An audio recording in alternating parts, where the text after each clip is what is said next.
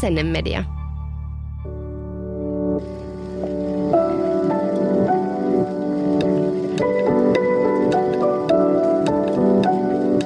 Aamukahvilla.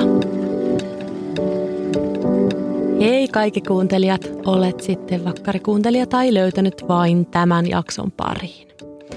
Tämä on Aamukahvilla podcast, jossa pohditaan kaikkia ihmistä koskettavaa perunan kasvatuksesta lasten kasvatukseen ja ulkoilmaseikkailusta häpeän tunteeseen. Tarkoitus on aina sukeltaa syvään päätyyn ja löytää kunnon keskusteluita. Mä oon tämän podin joka jaksoinen vakkari ääni Henriikka Reinman. Tänään puhutaan rankasta aiheesta, mutta josta kaivataan ehdottomasti enemmän avointa puhetta.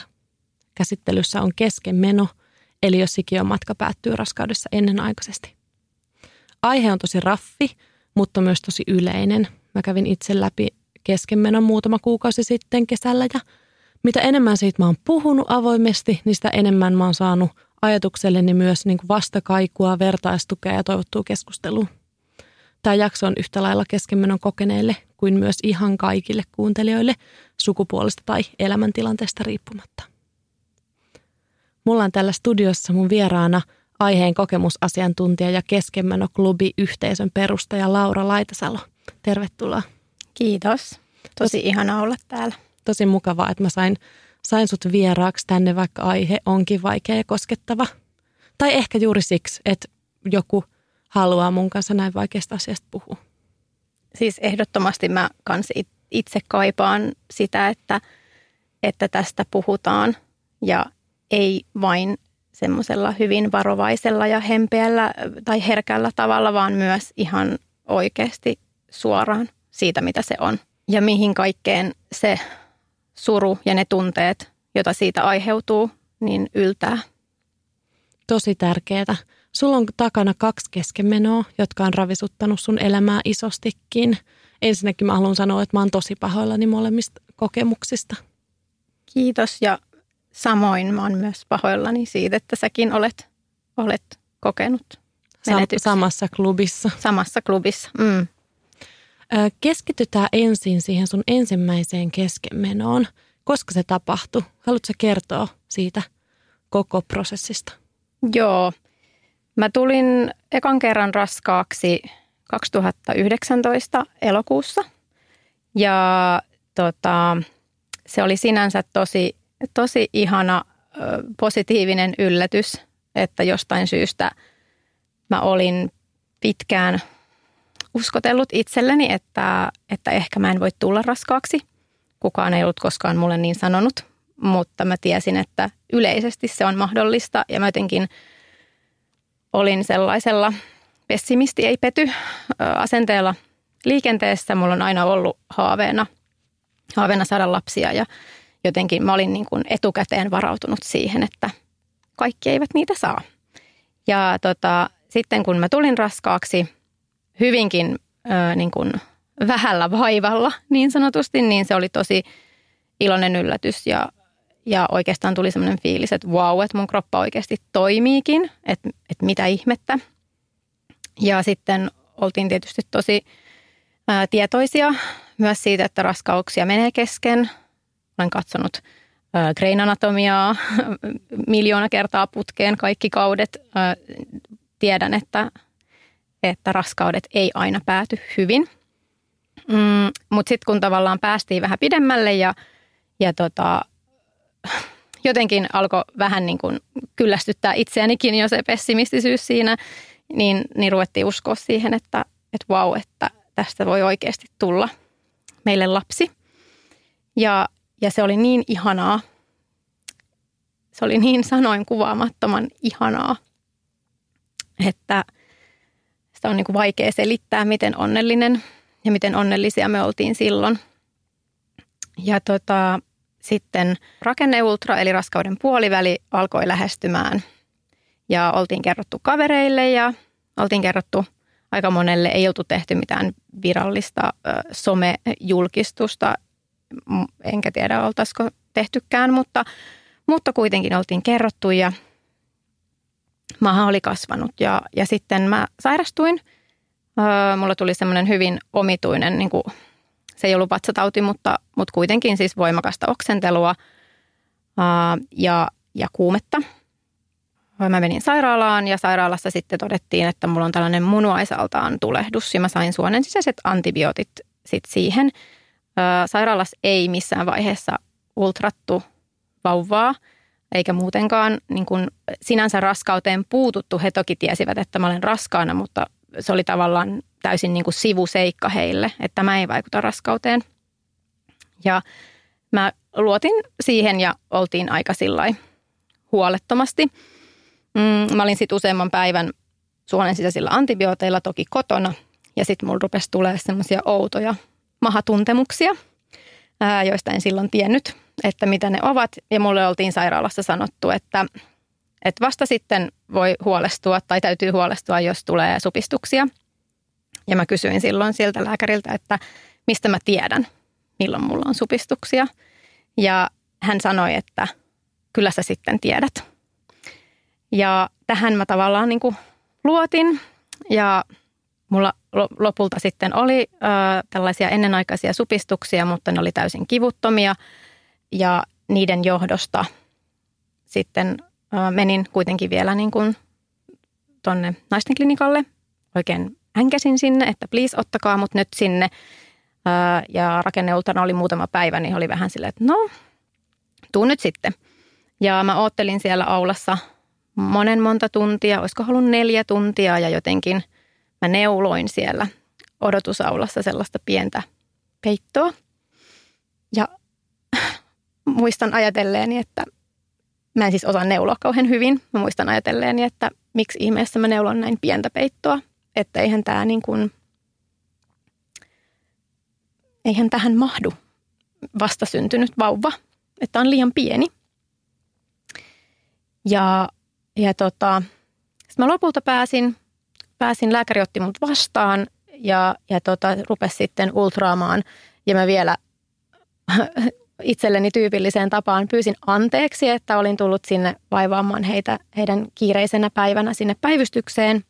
Ja sitten hän rupesi ultraamaan ja sitten hän aika nopeasti, hän oli hetken aikaa hiljaa ja, ja sitten hän, hän sanoi jotain lääketieteellistä, mitä en ihan ymmärtänyt ja sitten hän sanoi mulle, että, että kyllä sä oot ihan oikeassa paikassa.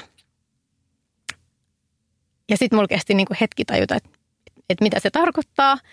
Ja, ja sitten hän sanoi, että rupesi näyttää mulle siitä ultraruudulta niin kuin selittämään sitä, mitä hän näkee. Ja mä en ymmärtänyt oikein, mitä se tarkoitti, mutta lopulta hän sitten suomensi minulle sen ja sanoi, että suurella todennäköisyydellä tämä raskaus menee kesken. Mä olin silloin raskausviikolla 20. Ja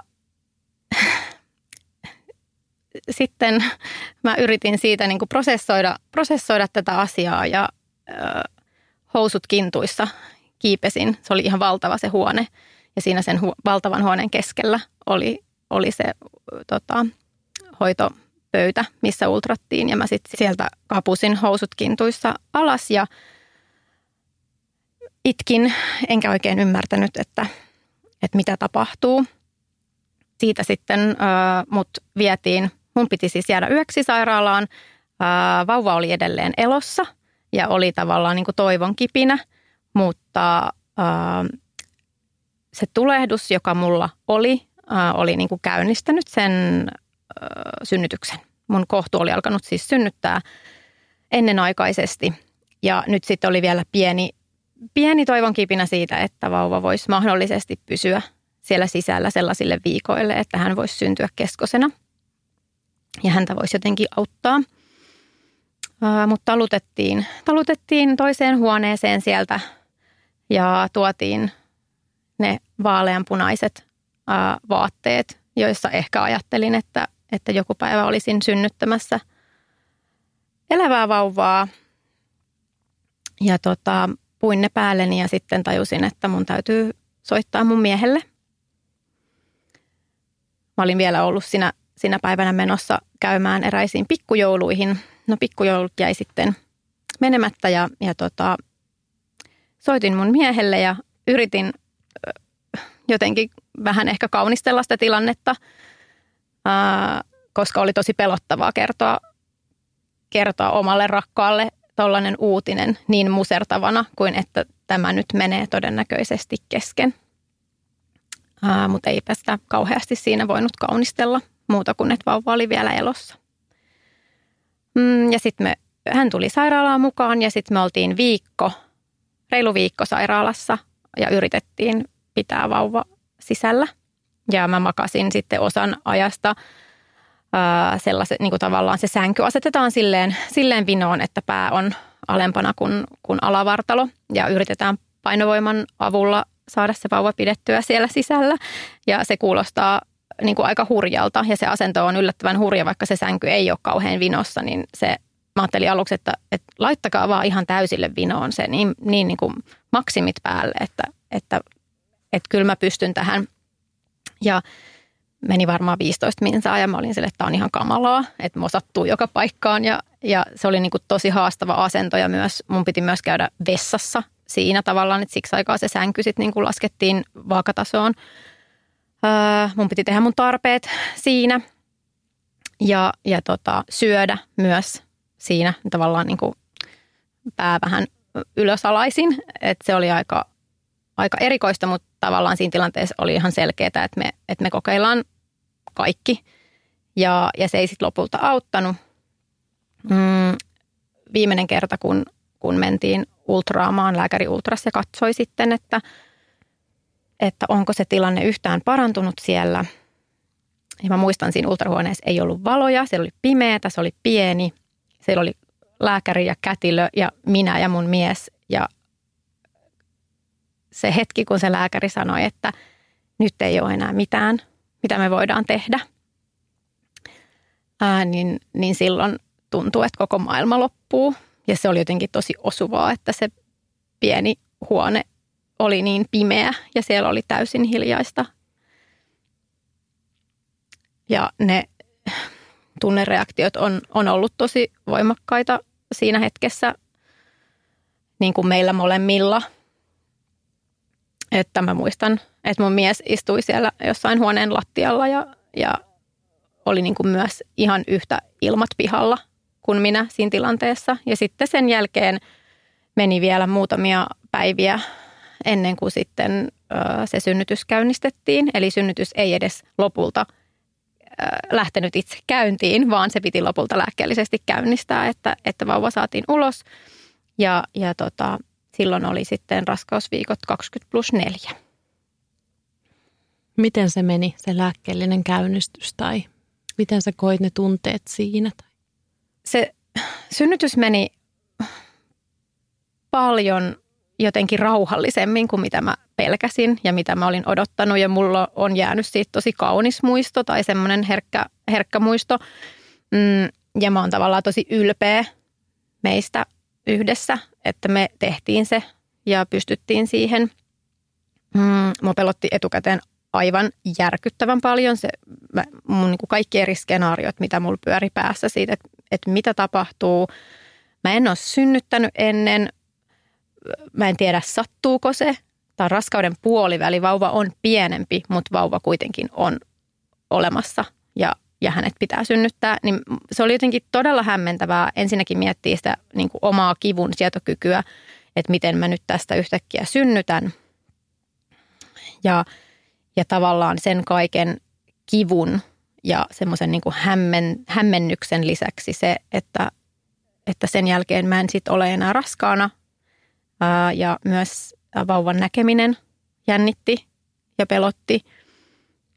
Ja, ja meillä onneksi, onneksi oli ihana ää, kätilö, joka kertoi etukäteen kaikki nämä ja et antoi vaihtoehtoja, että saa katsoa vauvaa, ei ole pakko katsoa vauvaa, vauvaa voi pitää sylissä – ähm, mitä kaikkea siinä olikin, niin tavallaan lopulta oli sitten rauhallisempi fiilis, että et sinänsä hyvä, että tämä, tässä meni useampi päivä, niin kerkes, kerkes sillä selkeästi niin kuin henkisesti valmistautua siihen koitokseen.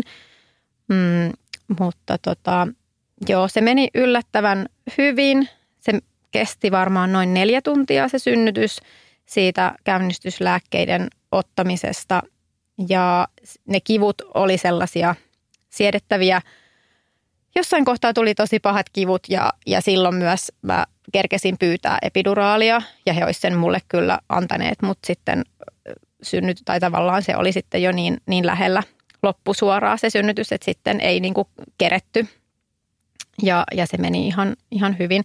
Ja, ja tietenkin siinä on myös se, kun vauva ei elä, tai tämän ikäinen vauva tyypillisesti yleensä joko menehtyy niihin supistuksiin tai sitten viimeistään kun syntyy. Että on kuullut myös tapauksia, missä tuon kokoinen vauva on saattanut ihan muutaman niin kuin hengenvedonkin vetästä, kun, kun syntyy. Mm, Mutta mulle sanottiin, että se on erittäin harvinaista. Niin, niin tota, kun vauvan voinnista ei tarvitse huolehtia tällaisessa keskenmenosynnytyksessä, niin sitten saa myös tujumpia lääkkeitä.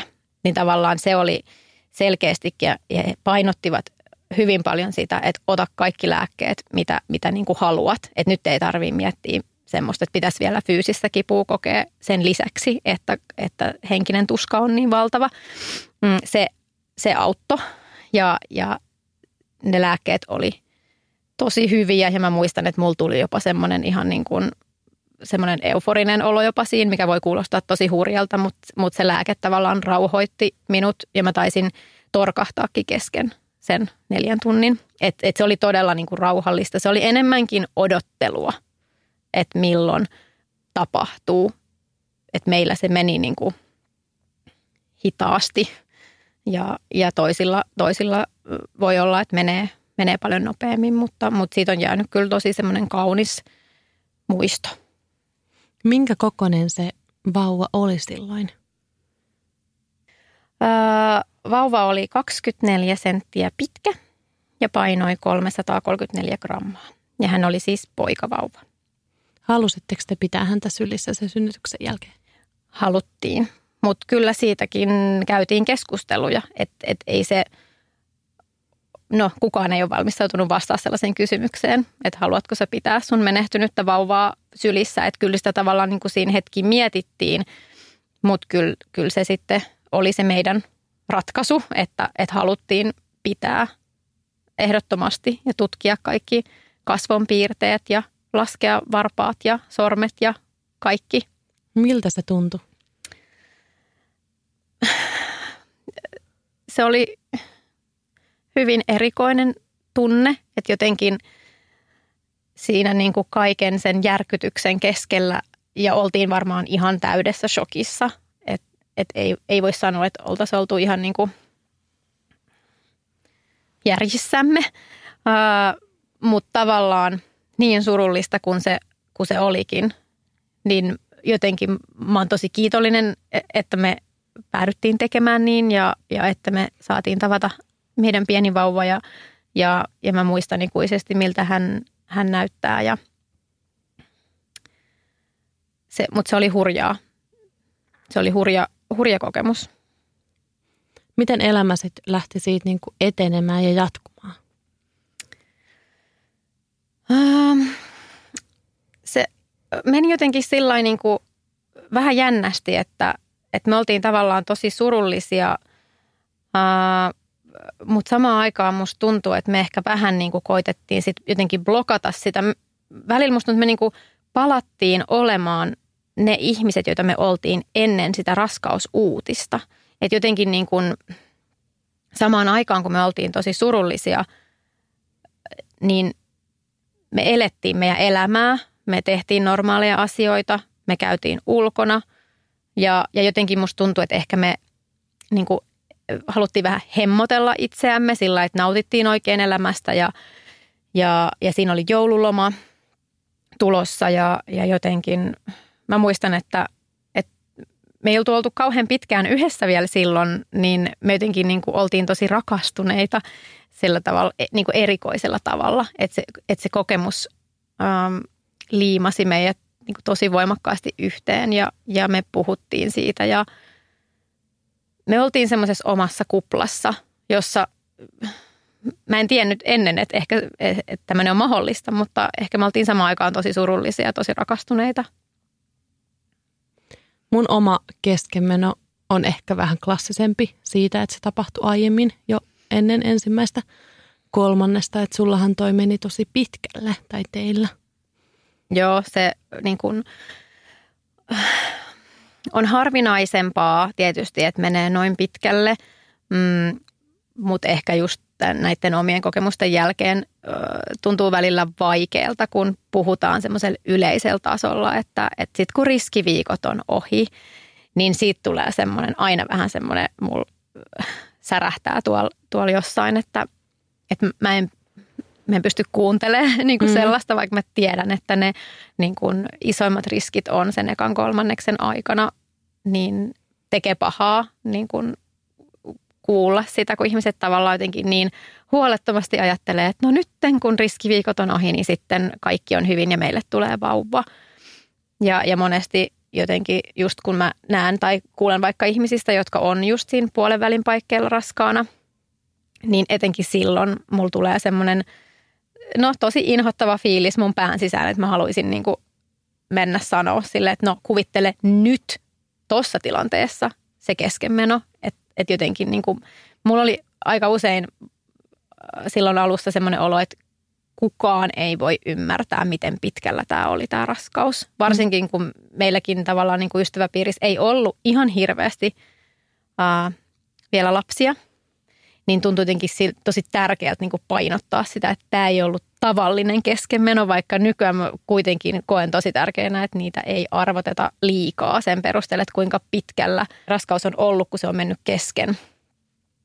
Mutta siinä tilanteessa musta tuntui tärkeältä painottaa sitä, että oli tosi lähellä, etteikö hän olisi voinut niin kuin syntyä keskosena ja selvitä Meillä piti kesäkuussa olla menossa 12 raskausviikko, eli about just se kolmannes takana, kun mulla alkoi semmoiset menkkamaiset vatsakivut ja lievä verenvuoto. Ja mulla ei ollut, ollut tällaista ensimmäisessä raskaudessa ja mä vähän mietin, että mitähän tämä nyt on. Meillä oli puutarha, hommat käynnissä ihan täysillä puolison kanssa. Me oltiin palkattu lastenhoitajakin siksi päiväksi, että me saadaan nyt kaikki alkukesän puutarhatoimet pakettiin ja sitten mä olin silleen, ei vitsiä, puhuin puolison kanssa, että mitähän tämä nyt on ja tarviiko tästä huolestua. Ja sitten todettiin yhdessä, että no, ei, ei nyt ehkä ruveta siinä kohtaa että mitään panikoimaan, että kuitenkin alkuraskauden lieve verenvuoto on tosi normaalia. Mutta sitten siinä päivän aikana se niinku paheni se verenvuotosta, alkoi tulla niinku lisää, ne kramppimaiset vatsakivut jatku – niin kyllä siinä alkoi olla semmoinen olo, että ei vitsi, että tämä, niin kuin on tosi, tosi suurella todennäköisyydellä nyt menossa kesken. Mä laitoin mun perheelle vielä viestiä meidän WhatsApp-ryhmään ja pyysin, että he pitää meitä ajatuksissa ja meillä oli sattumalta siis heti seuraavana päivänä se ensimmäinen ultra varattuna, joten oli myös niin kuin helpottavaa tietää, että se on niin nopeasti, kun on myös kuullut niistä, ketkä on joutunut odottamaan vaikka useamman viikon – ylipäänsä sitä tietoa, että mitä siellä on käynyt.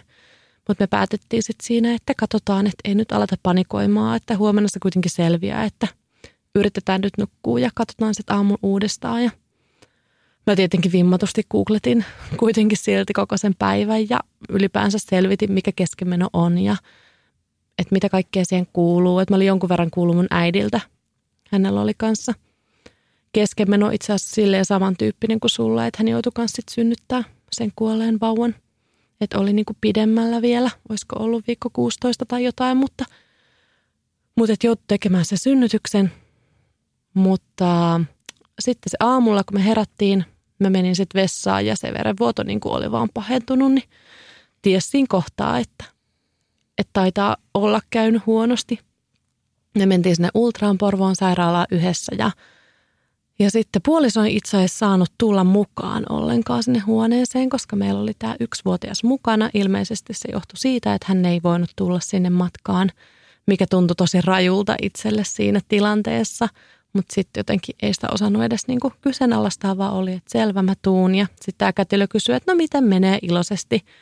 Ja sitten mä purskahdin heti itkuun ja yritin saada soperrettua, että, että epäilen tässä nyt niinku pahinta – ja kätilö oli tosi empaattinen ja ihana ja sitten ruvettiin sitten siinä ultraamaan ja aika nopeasti se kätilö sitten sanoi, että ei, ei tämä sikiö nyt ainakaan ole sen kokoinen, mitä näillä viikolla pitäisi olla. Ja sitten, sitten jotenkin mä muistan, kun mä ajattelin siinä kohtaa, mikä on hurja ajatus, mutta mul, niin seuraava ajatus oli silleen, että kumpa se nyt ei ole sitten elossakaan. Että jos sillä on jotenkin tosi vaikeaa siellä, niin että oispa se mennyt sitten kesken, mikä on tosi raju ajatus, mutta sitten mä ajattelen, että jotenkin musta tuntuu, että mun sydän ei olisi enää kestänyt mitään niin kuin rankkaa ja mullakin oli edellisessä raskaudesta tosi, tosi vaikea palautuminen takana ja tuntui, että oma ämpäri sillä läikky yli siinä hetkessä. Mutta sitten kätilö aika nopeasti sanoi, että valitettavasti täällä ei kyllä kuulu, kuulu niitä sydänääniä ja pahoittelija oli, oli tosi, tosi empaattinen siinä. Mä muistan, mulla tuli semmoinen niinku ruumiista irtaantumiskokemus. Mä en tiedä, saat sä yhtään kiinni siitä, mutta kun on semmoinen uusi kokemus, mitä ei pysty laittamaan mihinkään muistolokeroon, mitä on itsessään, niin se tuntuu, että vaan sille ulkopuolisena katsoo itseään pötköttämässä siinä jollain laverilla ja silleen päässä jyskyttää sille, että tämä ei voi olla totta, että ei voi olla mun elämä, että ei vaan niin kuin, että viekää tämä pois tämä hetki, että mä en halua tätä, että mä en niin kuin pysty tähän, niin mun ämpäri läikkyy nyt ihan täysillä yli. Mä kysyin sitten siltä kätilöltä, että saisiko puoliso nyt tulla, että yhtä lailla se häntä koskettaa tämä uutinen – No se kätilö oli silleen, että ei nyt ehkä ole hyvä, että kun teillä on se lapsi mukana, niin ei niin kuin ehkä hänen edessä ole hyvä romahtaa. Sitten mä olin silleen, öö, okei. Jälkikäteen mä olin silleen, että mitä ihmettä, että kyllähän lapsen edessä voi olla surullinen, että se, se oli tosi outo kommentti siinä kohtaa. Mutta sitten mä olin silleen, että mä lupaan, että mä en romahda, että, että päästä sitä nyt vaan tänne käymään, että se voisi lähteä takaisin käytävään. Ja, ja sitten hän tuli, hän tuli sisään kutsusta ja mä kerroin sitten, että ei, ei ole elämää kohdussa ja me halattiin siinä ja se oli jotenkin tosi koskettava ja semmoinen voimakas kokemus se hetki. Mutta he meni sitten takaisin käytävään, kun lääkäri tuli vielä katsoa. Niin kuin, vähän niin kuin tsekkaamaan, tuplat tsekkaamaan. Ilmeisesti aina tämmöisissä tilanteissa tulee sitten vielä lääkäri, lääkäri niin kuin tekemään. Lääkäri ei ollut niin empaattinen eikä ihana kuin tämä kätilö. Mä muistan se kertoi mulle, että joo, mä laitan sulle tosi paljon puranaa, niin sitten saat tosi halvalla puranaa sitten tosi pitkän aikaa. Että mä laitan reseptille sulle näitä. Mä sen, mua ei niin kiinnosta yhtään, Apua. kuinka edullisesti mä saan tätä puranaa seuraavat neljä vuotta. Vaan niin kuin, että voisit sä olla jotenkin inhimillinen. Ja mä sanoin siinä kohtaa silloin, että mä oon aika summunen tällä hetkellä, että saanko mä nämä kirjallisesti nämä ohjeet ja voiko nämä kertoa vaikka kahdesti, kun sieltä tulisit sitä infoa ja – ja sitten ne oli silleen, että joo, että saat kirjalliset ohjeet ja muuta. Mutta se sikiö oli mennyt kesken siinä noin ysi viikolla. Että se oli niinku ollut pari viikkoa siellä kohdussa jo kuolleena. Me oltiin käyty kasi viikolla varhaisultrassa omakustanteisesti ja siellä oli niinku sinnikäs sydän ja kaikki hyvin, niin se jotenkin ihan silleen, että siitä varmaan parin päivän päästä oli sitten käynyt se. Ja oli vaan silleen, että miten, että ei ole totta, että kaikki oli vielä niin hyvin – että niin kuin omaa henkistä sitä järkytystä auttoi kyllä se, että ne, se keskenmeno oli alkanut luonnollisesti silloin edellispäivänä. Että se ei tullut niin kuin siinä, siinä tilanteessa se shokki-uutinen, kun oltaisiin menty onnelliseen ensimmäisen varsinaiseen ultraa, kun on kuullut paljon niistäkin, että niin kuin se tulee täytänä yllätyksenä. Joo, se on varmaan niin kuin kaikista vaikeinta, luulen, että, että jotenkin niin kuin vedetään ihan yhtäkkiä ilman pihalle. Että, että jonkunlaisia – oireita tai, tai pohdintaa siitä, että, että apua, onko mä saamassa keskenmenon, niin se antaa tietyllä tapaa mielelle vähän aikaa valmistautua siihen skenaarioon, että semmoinen on mahdollista. Joo, kun mekin sitten, kun meillä on entuudestaan yksi lapsi ja kaikki meni hyvin ja jotenkin siinä ekassa raskaudessa mä tosi paljon jännitin sitä keskenmenoa ja niin kuin stressasin sitä. Ja sitten kun oli se yksi NS onnistunut raskaus takana, niin ehkä tämä toinen oli – mä en nyt voi sanoa, että ehkä liiankin kepeästi suhtauduttiin, mutta ei osannut samalla tavalla se stressaa, koska oli niin kuin jo kokemus niin, jos sun, taustalla. Jos sulla on taustalla Uh, sun track record on vaan niin kuin 100 prossaa onnistuneita raskauksia, niin tavallaan silloin totta kai sun on niin kuitenkin helpompi ehkä ajatella, että ihan sama kuin jos on epäonnistuneita, niin sitten pelkää jotenkin luon, luonnollisesti sitä, että ei näistä mikään onnistu, mm. niin mä ymmärrän kyllä tosi hyvin, että varmaan on semmoinen tietynlainen luotto siihen, että tämä on onnistunut. Tämä voi onnistua uudelleenkin, eikä niin kuin liikaa jotenkin Niinpä. paina mieltä se mahdollisuus. Mm, ja mm. mekin ollaan molemmat puolison kanssa enemmän sitten taas sitä optimistipäätyä. Ja mä oon silleen, no tilastojen mukaan tämä kyllä niin kuin menee hyvin. Mm.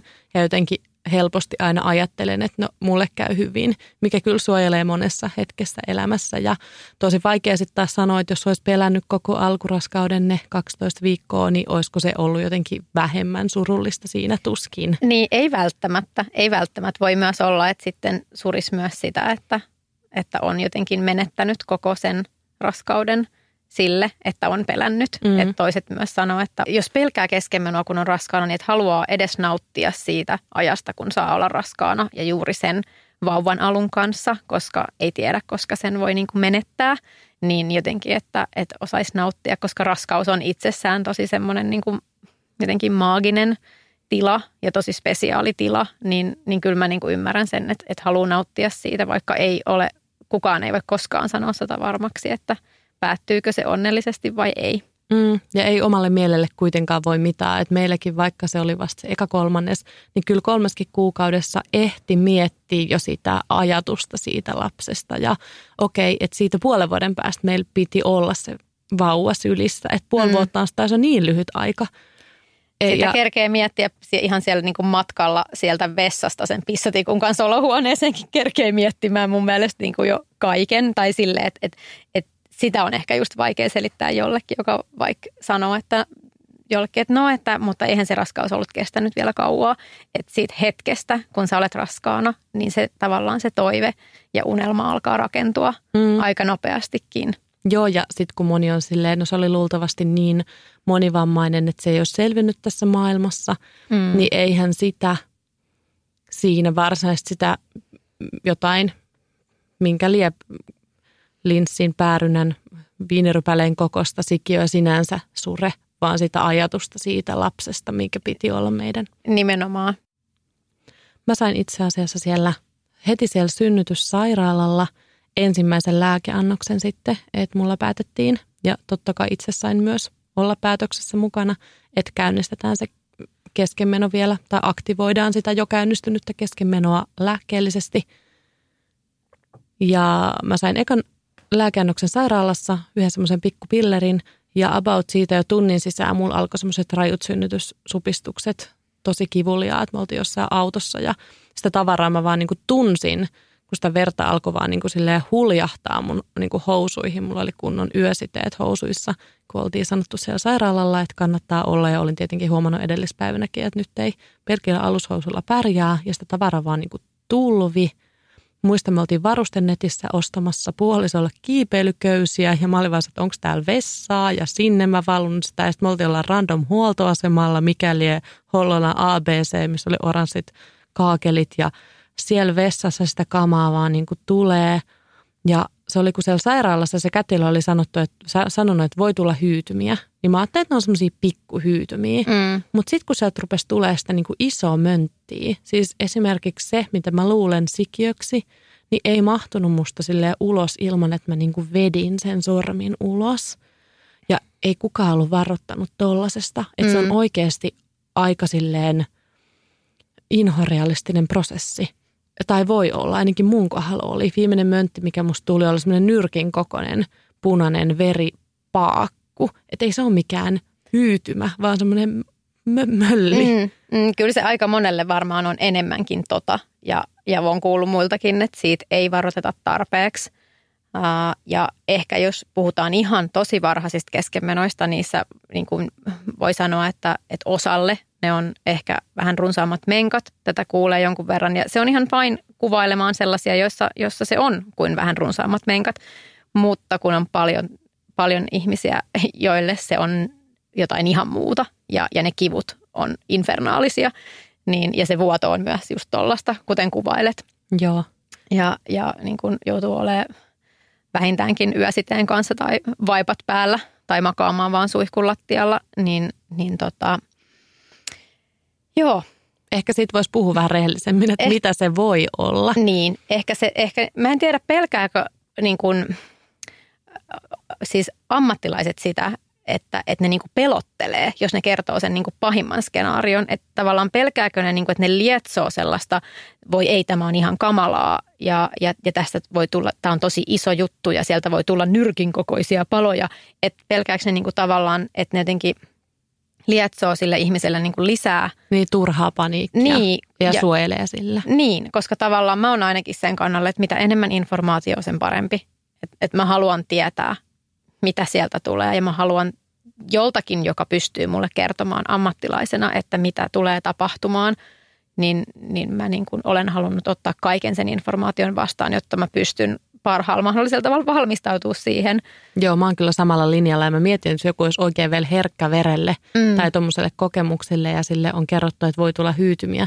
Niin siinä voi kyllä mennä aikamoiseen paniikkiin, kun sieltä mm. tulee sitten niitä möllejä ulos, että mikä tämä on ja onko tämä nyt istukka ja onko tämä sikiö. Ja...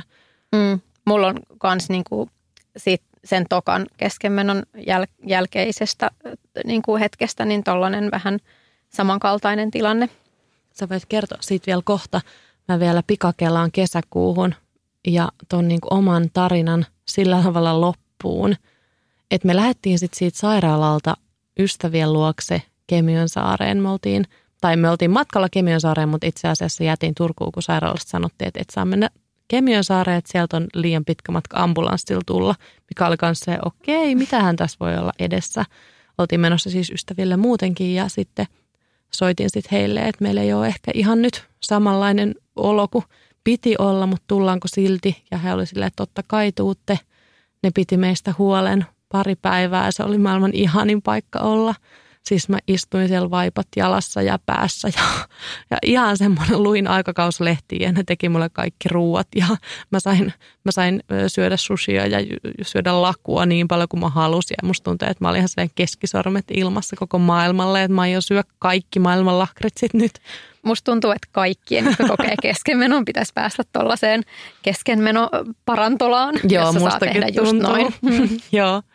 Ja siis mä otin silloin kahden päivän päästä siitä sairaalakeikasta niin kuin toisen lääkeannoksen ja mä odotin, että se on sitten se, että nyt tulee niin kuin sairaat kivut ja nyt tulee se kaikki ulos.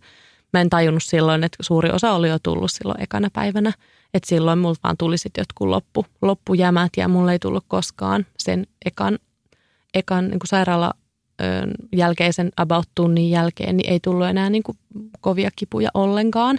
Mistä jäi jopa mulle vähän semmoinen olo, että mä olin nyt valmis kärsimään ja ikään kuin viemään tämän prosessin loppuun, mutta sitten sitä ei niin kuin tullut. Niin, tässäkö tämä nyt niin, oli? että mä oon hyvä kestämään kipua ja mä niin kuin tiedän, että fyysiseen run, runttaukseen, mä, että siinä mä oon ihan hyvä, niin mulla jäi vähän semmoinen olo, että tämä oli, että tämän piti niin kuin sinetöidä tämä prosessi ja nyt sitä ei tullut, mutta – en mä nyt siitä jäänyt sit suuremmaa, että on sitä pahempaakin asiaa elämässä. Mutta siitä niin kuin mun olo lähti kyllä kohenemaan vauhdilla sekä fyysisesti että henkisesti, että mun vuotoset kesti about viikon vielä sen jälkeen. Ja se aluksi se suru oli niin kuin ihan superintensiivistä ja murskaavaa semmoista, että miksi meille ja että miksi tämä ei voinut mennä vaikka vähän aiemmin kesken – ja että mulla on ollut jo vaikea palautuminen, että mä oon jo saanut osan, että miksi tämä tuli nyt meille. Ja, ja toisaalta mä ymmärrän tosi helposti sen, että se oli ihan varmasti meille helpompi kokemus sen vuoksi, että meillä oli jo lapsi. Että onhan se ihan eri asia, jos oot siinä tilanteessa, että voiko tämä koskaan toteutua.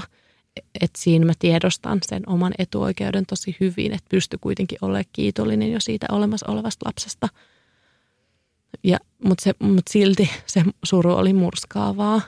Ja jotenkin kun se meidän nelihenkisen perheen oli jo nähnyt mielessä ja, ja nähnyt ne kaikki ja miettinyt, mekin oltiin mietitty, että miten meidän tulevaisuus menee ja sitten laskettu tyyli, että koska kukakin menee päiväkotiin, se semmoista, niin kuin, että no oli sallinut itselleen, että no, että nyt mä niin kuin, uskallan ruveta ajattelemaan, kun oli käynyt siellä varhaisultrassa – musta huumori auttoi meitä ihan hirveästi. Musta tuntuu, että se joku ystävä laittoi mulle silloin viestin, että, että aika nöyriä teitä me, me ihmiset laitetaan kulkemaan, kun mä olin lähettänyt sille selfieä, missä mä oon vaipat päässä, istun siellä mun ystävillä. Sille.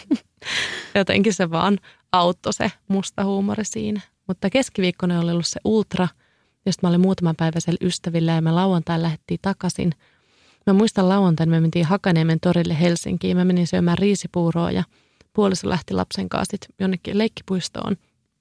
Niin siellä lauantai mulla tuli ekan kerran semmoinen olo, että ehkä mä voin kuitenkin olla vielä onnellinen. Ja jotenkin sit siitä aika nopeastikin lähdin sitten niinku henkisesti palautumaan siitä. Mm. Puhutaan vielä sun toisesta keskenmenosta. Tämä on aika jotenkin rajuja tarinoita, mutta sitten tuntuu myös hyvältä, että näistä voi puhua näin jotenkin öö, avoimesti. Ja, ja näistä pitää puhua ja, ja ne ei tavallaan siitä muuksi muutu, että et tavallaan niitä tapahtuu, niin puhutaan. Joo, kerro siitä, miten sä sait tietää siitä, millainen se hetki oli, koska se oli? Öö, sen ekan keskemenon jälkeen mun keho palautui tosi hyvin ja mä olin siitä tosi niin kuin kiitollinen ja iloinen. Se tuotti mulle niin kuin ihan aitoa iloa. Toisille tulee paha mieli siitä, kun kuukautiset alkaa. Keskemenon jälkeen me taidettiin kilistää skumppalasilliset, että jes, nyt ne alkoi. Tavallaan niin kuin asiat palautuu, keho palautuu ja, ja päästään toisaalta sitten niin kuin yrittää uudelleen. Ää, ja mä tulin heti uudelleen raskaaksi mikä tuntui siinä kohtaa jotenkin taas ihan uskomattomalta. Ja mä olin sillä, että, että kyllä tämä niin kuin meillekin tämä elämä nyt tässä hymyilee. Ja, ja lääkärit oli sanonut, että se oli tosiaan äh, tosi harvinaista ja, ja huonoa tuuria, mitä kävi sen ekan kanssa. Että sinne on tullut joku tulehdus, joka on ehtinyt sinne kohtuun ja, ja sitten tavallaan aiheuttanut tämän tilanteen. Niin, Tiedettiinkö se muuten koskaan, että mistä se tulehdus tuli? Mm, ei. Se jäi mysteeriksi.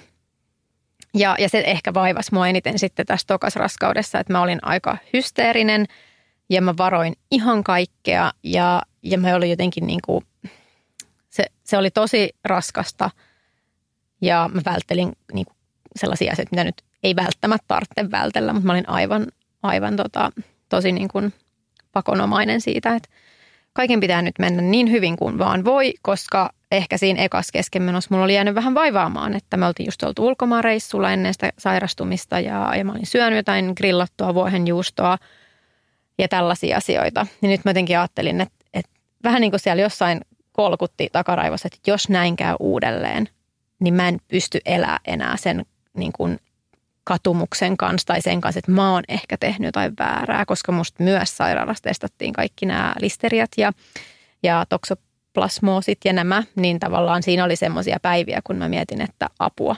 Mä oon siis nyt se äh, niin kuin varoittava esimerkki, että mä oon syönyt jotain väärää ja mulle käy näin. Se, se ei ollut koskaan se, mistä oli kyse, mutta, mutta sen jälkeen olin kyllä tosi varovainen. Ja No, eka kolmannes meni ähm, hyvin ja päästiin taas tavallaan sinne tokalle kolmannekselle. Sitten alkoikin ehkä pelottaa vähän enemmän, mutta toisaalta taas tiedettiin, että nyt todennäköisyydet on paljon paremmat, että onnistutaan. Ja Jep, suurin osa, eli noin 80, 80 prossaa öö, keskenmenoista todetaan ennen sitä ekaa kolmannesta, eli 12 raskausviikkoa. Mm, että aika hyvältähän se silti tuntuu että vaikka oli tämmöinen, tämmöinen tausta, niin tuntui tosi hyvältä päästä, päästä niin kuin tokalle kolmannekselle ja, ja ruvettiin niin kuin rakentaa yhdessä semmoista luottoa siihen, että, että kyllä tämä niin kuin voi onnistua. Ja että toi oli, toi oli nyt vaan tuommoinen asia, joka tapahtui ja, ja jotenkin mä aina mietin, että, että, että sitten kun tämä to, toinen lapsi syntyy toivottavasti elävänä, niin sitten mä niin kuin mietin, että mä sitten joskus kerron hänelle tästä – isoveljestään. Ja, ja tota, mä olin aika vainoharhanen sitten myös siinä tokal kolmanneksella ja sitten oli semmoinen viikko, kun mulla oli jotain, jotain vatsakipuja. Ja, ja sitten mä menin, menin ylimääräiseen tarkastukseen naisten klinikalle ja siellä oli kaikki hyvin ja, ja kohdunkaula oli kiinni ja koska se oli nimenomaan tavallaan se kohdunkaula, joka sieltä oli lähtenyt avautumaan – viimeksi niin, niin nyt kohdunkaula oli kiinni ja, ja ei ollut mitään merkkejä tulehduksesta. Ja mä kävin myös useita kertoja niin kuin mun mielestä antaa erikseen tyyliin niin kuin virtsanäytteitä, että ei ole virtsatien tulehdusta ja niin kuin mitään semmoista mystistä tulehdusta missään. Että mä niin kuin yritin jotenkin kräkkää sitä koodia, että mistä tämä tuli, että mitä tässä on tapahtunut. Ja mä halusin välttää sen kaikin keinoin. Ja sitten mä tulin kotiin – ja sitten mä muistan, me käytiin, käytiin ostaa vähän kesävaatteita. Tämä oli siis 2020 toukokuussa. Ja koronapandemia oli siis myös silloin just alkanut. Ja tota, me käytiin ostaa kesävaatteita ja sitten mä muistan, kun mä mallailin semmoista ihanaa kesähametta ja oli vähän jo semmoinen vähän pieni alavatsa pyöristynyt ja, ja mä olin jotenkin silleen, että nyt mä niin kuin uskallan iloita tästä, että nyt tämä on se meidän kerta. Ja, ja ostin sen hameen ja ajattelin, että tässä mä nyt sitten viipotan koko kesän mun kasvavan mahan kanssa ja se oli jotenkin tosi ihanaa ja oli jotenkin tosi ihana tunnelma. Ja sitten muutaman päivän päästä, mikäköhän, olisiko ollut silleen, että mulla tuli sellaista pientä mahan kovettum, kovettumista taas, josta mä nyt sitten tavallaan vähän niin kuin tiesin, että oh, että tälleen kävi viimeksikin. Ja tässä taas niin kuin pitää muistaa, että tosi monella on raskauden aikana harjoitussupistuksia, jotka on kivuttomia mahan kovettumisia käytännössä. Se on myös normaalia, mm, jolloin, jolloin myös kun mä soitin naisten klinikalle, kukaan ei ollut siellä kauhean huolissaan edes tällä mun historialla. Ja lopulta mulla tuli sitten vähän semmoista samankaltaista ää, niin kuin limaista vuotoa, mitä tuli silloin edelliselläkin kerralla. Siitä mulla meni aivan pasmat sekaisin, sitä oli ihan naurettavan vähän, mutta mä liiottelin sen määrää, kun mä soitin naisten klinikalle. Ää, ja mä sanoin, että sitä oli näin ja näin paljon ja siinä oli vähän verta. Ja mä niin kuin menin ihan all in, että nyt mun on pakko päästä sinne.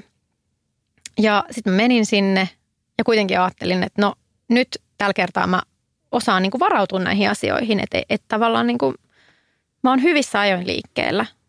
Ja sitten lääkäri otti vastaan.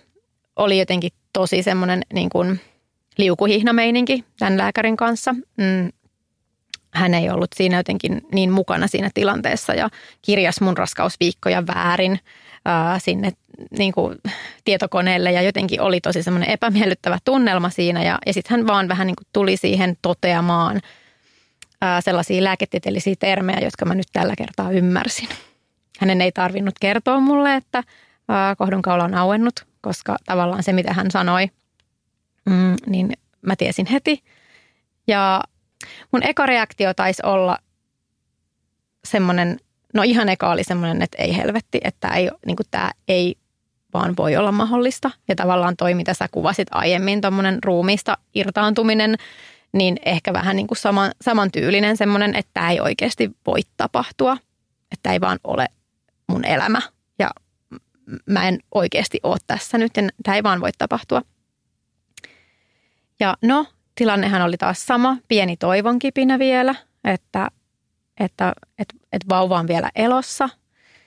Ää, no sitten mut kärrättiin, kärrättiin taas osastolle ja siinä kohtaa, kun mut kärrättiin samaan huoneeseen, missä mä olin synnyttänyt meidän ensimmäisen vauvan, niin sitten mulla niinku, sit mulla niinku oli semmoinen, että nyt mulla riittää, tai niinku loppuu ymmärrys että nyt, nyt oikeasti loppuu ymmärrys tälle, että miten, miten näin voi tapahtua. Että mä oikeasti olen jossain huonossa TV-sarjassa, ää, jossain niin kuin kauden loppuhuipennusdraama jutun keskellä, koska, koska se oli niin kamalaa ja uskomatonta, että mä oon tässä huoneessa taas. Että mä en halunnut tulla tähän huoneeseen uudestaan ja se sama maisema sieltä ikkunasta – ja, ja kaikki ne samat tuoksut ja naamat. Siellä oli myös samoja, samoja ihmisiä, joitakin, ketä oli, oli niin tuttuja naamoja töissä. Ja se tuntui myös tosi, tosi jotenkin pahalta tavallaan, niin kuin, to, tavallaan ihanalta nähdä, että oli joku, jonka jo tunsi, mutta, mutta mun ei pitänyt olla siellä uudestaan. Ja silloin tosiaan pandemian takia mun mies ei saanut tulla sinne. Ja mä jäin yöksi ja sitten mulle tehtiin lapsivesipunktio, eli pistetään semmoisella jättimäisellä neulalla, neulalla mahaan ja yritettiin sitten selvittää, että onko siellä joku tulehdus. Vai voitaisiko ommella semmoinen päivystyksellinen tukilanka kohdunkaulalle ja yrittää pitää, pitää vauva niin kuin siellä – kyydissä, koska silloin mulla oli tosiaan, mä olin raskausviikolla 17. Mm, eli tämä oli vähän aiemmin kuin se edellinen. Ja tota, mä sitten makasin siellä yksin siinä samaisessa huoneessa taas sänkyvinossa sen yhden yön. Nyyhkytin siellä Ja, ja silloin sattui olemaan tämmöinen lapsettomien lauantai, mitä vietetään äitien päivää edeltävänä päivänä. Ja se oli jotenkin, tämä vaan lisäsi tätä tunnetta, että mä oon jossain huonossa, huonossa leffassa tai jotain. Ja tässä on joku tosi kieroutunut juoniku, juonikuvio, jonka keskellä mä nyt olen. Ja ää, mä odotin sitä seuraavaa aamua tavallaan innolla, koska, koska mulla oli sellainen olo, että nyt tässä voi olla vielä vähän toivoa. Ja, ja jos mä saisin sen tukilankaoperaation nytten. Mm, ja sitten mä heräsin aamulla siihen, että mun sänky kastuu yhtäkkiä aivan märäksi kuumasta vedestä.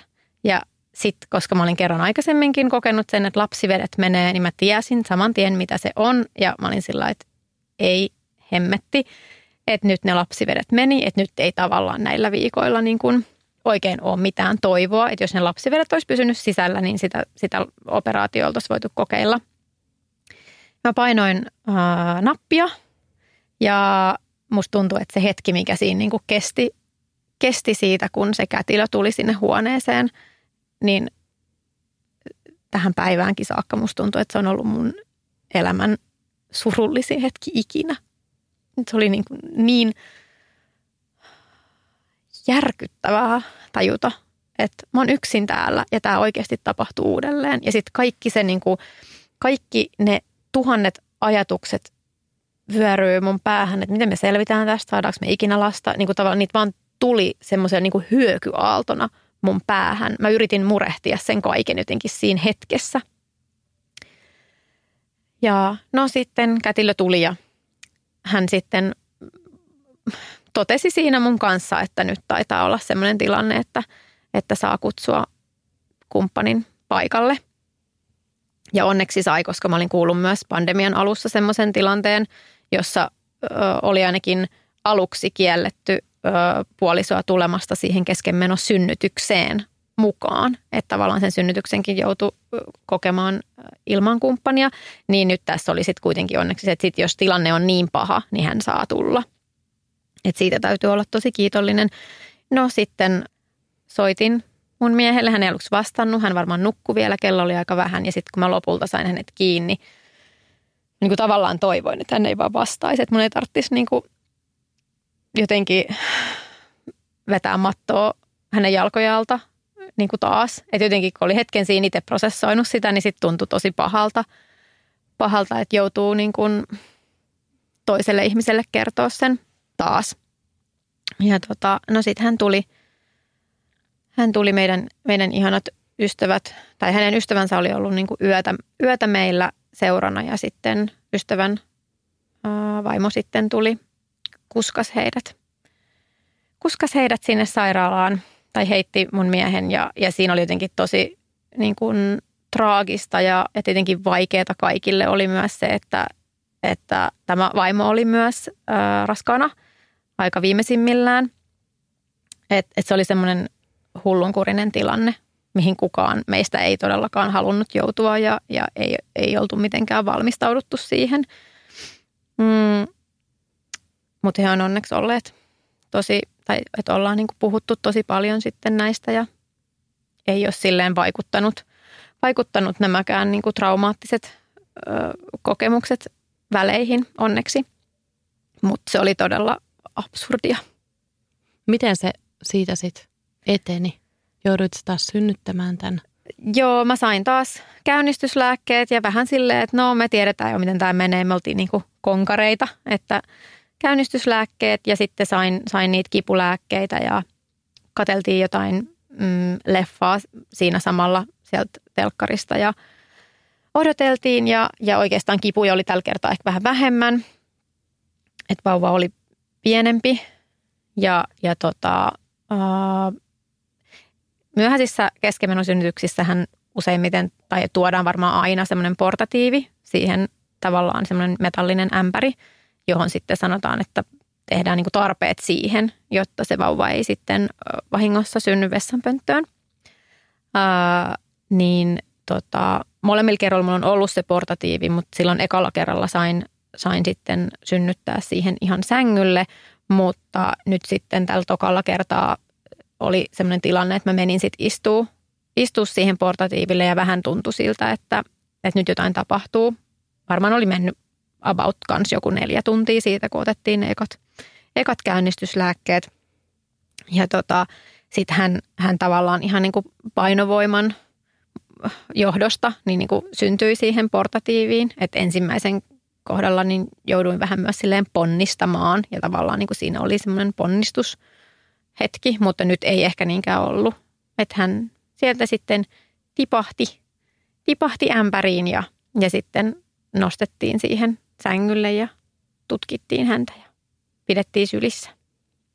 Oliko siinä semmoinen, no sä kuvailit sen ekan kohdalla, että sä pääset kuitenkin johonkin semmoiseen rauhaan tai jopa hetkelliseen euforiaan, niin oliko toi toinen vaan silleen, että ei taas, että oliko se vaan niin jotenkin absurdia, että sitä ei voinut edes käsitellä vai mitä sä tunsit? Mä en niinku rehellisesti edes muista, että mitä mä oon oikeasti ajatellut sillä hetkellä. Mä muistan silloin, kun siinä hetki sitten ollaan, molemmilla kerralla ollaan niin kuin oltu vauvojen kanssa, ollaan otettu valokuvia, ollaan pyydetty kätilöä ottaa meistä niin kuin kolmesta valokuvia ja, ja näin. Ja sitten tulee se hetki, kun se vauva pitäisi niin kuin antaa sille kätilölle takaisin. Ja, ja se on jotenkin semmoinen, että niin kuin silloin musta tuntui, että mä niin kuin taas annan jotain mulle tosi rakasta niin kuin pois vietäväksi. Ja sillä hetkellä, kun se kätilö kävelee siitä ovesta, siitä huoneesta ulos sen vauvan kanssa, niin silloin musta tuntuu, että se tavallaan niin kuin, että silloin mun oli pakko niin kuin hyväksyä se, että tämä oikeasti tapahtui. Että jotenkin siihen asti se niin kuin, tavallaan siinä keskittyy siihen synnytykseen ja, ja siihen niin kuin sen vauvan kohtaamiseen ja toisaalta myös odottaa, että se vauva syntyisi, koska se on tosi raastavaa niin kuin odottaa sitä, että mitä tapahtuu koska se tulee. Ja jotenkin, niin kuin, että mä kyllä niin kuin odotin sitä, että, että vauva syntyy, mm, mutta tavallaan sitten se myös niin kuin päättyy se. Sitten pitää alkaa, niin kuin, tai sitten se iskee sulle, että nyt tämä oikeasti tapahtuu ja nyt se vauva vietiin multa pois ja mä en koskaan enää näe sitä, että, että on totta. Niin, niin ehkä niin kuin se jotenkin, ja muistan muistan, niin kuin, että se on tuntunut siltä, että, että on niin kuin painajainen. Ja että mä en tiedä, että loppuuko se koskaan. Että me vaan niin kuin tullaan tänne synnärille ja lähdetään täältä aina kahdestaan kotiin. Minä vaipoissa.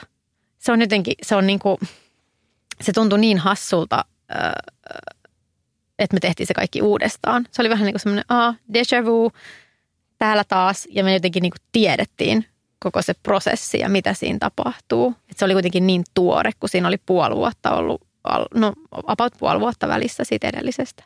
Ja kyllä kun itselläänkin tuli jopa semmoinen olo, että nämä kolme odottamisen kuukaudet oli niin turhat, mm. että mä koin nämä väsymykset ja lievät pahoinvoinnit ja muut ihan turhaan. Saati sitten joku, joka on tosi pahoinvoiva vaikka, mutta silleen, että tämä oli niinku turhaa, niin entä sitten jos on niinku kaksi melkein puoliväliin toinenkin edennyt raskaus ja kaksi keskenmenoa, että silleen tämä oli niinku for nothing, vaikka eihän se niin ole, mutta siltähän se varmasti niinku tuntuu. Kyllä se siltä tuntuu ja onneksi mulla ei ollut niin niin kuin pahoja oireita, mutta tavallaan ehkä enemmänkin se henkinen prosessi, mitä kaikkea siinä tekee, kun sä tavallaan niin kuin kasvat äidiksi ja, ja sä niin kuin prosessoit sitä, sitä asiaa ja, ja varot niitä syömisiä. Mäkin niin kuin rakastan syödä sushia ja kaikkea, niin jotenkin semmoinen – että sä niin kuin teet kaiken sille vauvalle ja jotenkin sitä raskautta varten. Ja, ja sitten se jotenkin vaan niin kuin loppuu siihen, että sä tuut tyhjin käsin kotiin ja niin ja siinä samaan aikaan, jep, ja siinä samaan aikaan, samaan aikaan sekoittuu niin semmoiset normaalit arkiset asiat ja sitten semmoinen joku ylevämpi taso, semmoinen äitiys ja vanhemmuus mm. ja rakkausta sikiö tai vauvaa kohtaan. Ja sitten taas toisaalta ne no ar- arkiset asiat että yhtäkkiä on silleen, että no nyt mä se on kaikki lakut. Tai semmoinen, että mä laskin esimerkiksi, että mä olin ollut yhdessä häissä tai että se oli mennyt jo kesken ennen niitä ja mä olin silleen, minä en juonut siellä kuovaa, olisi voinut juoda. Niin, Sekin ihan, ihan turhaa. turhaa. joo, turhaan skippasin skumpan. yep. joo, joo, kyllä mä niinku tunnistan ton myös ja, ja mietin niinku semmoisia asioita. Ja olihan mä nyt niinku melkein kokonaisen täysaikaisen raskauden verran ollut raskaana. Niin onhan se nyt todella turhaa.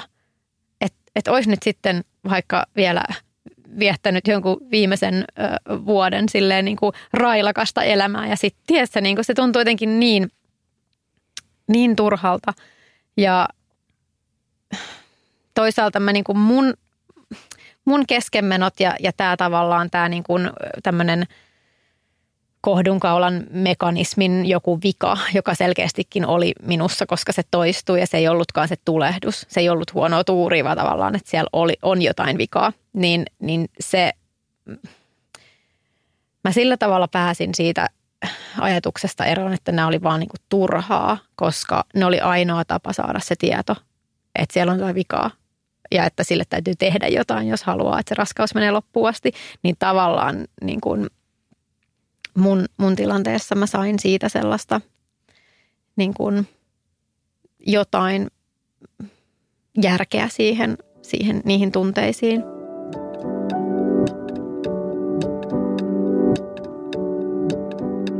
Miten sun puoliso koki nämä keskenmenot? Miten sä koit hänen roolin ja otettiinko häntä huomioon siinä Miten sä näit tämän kaiken? Uh, mistä mä aloittaisin?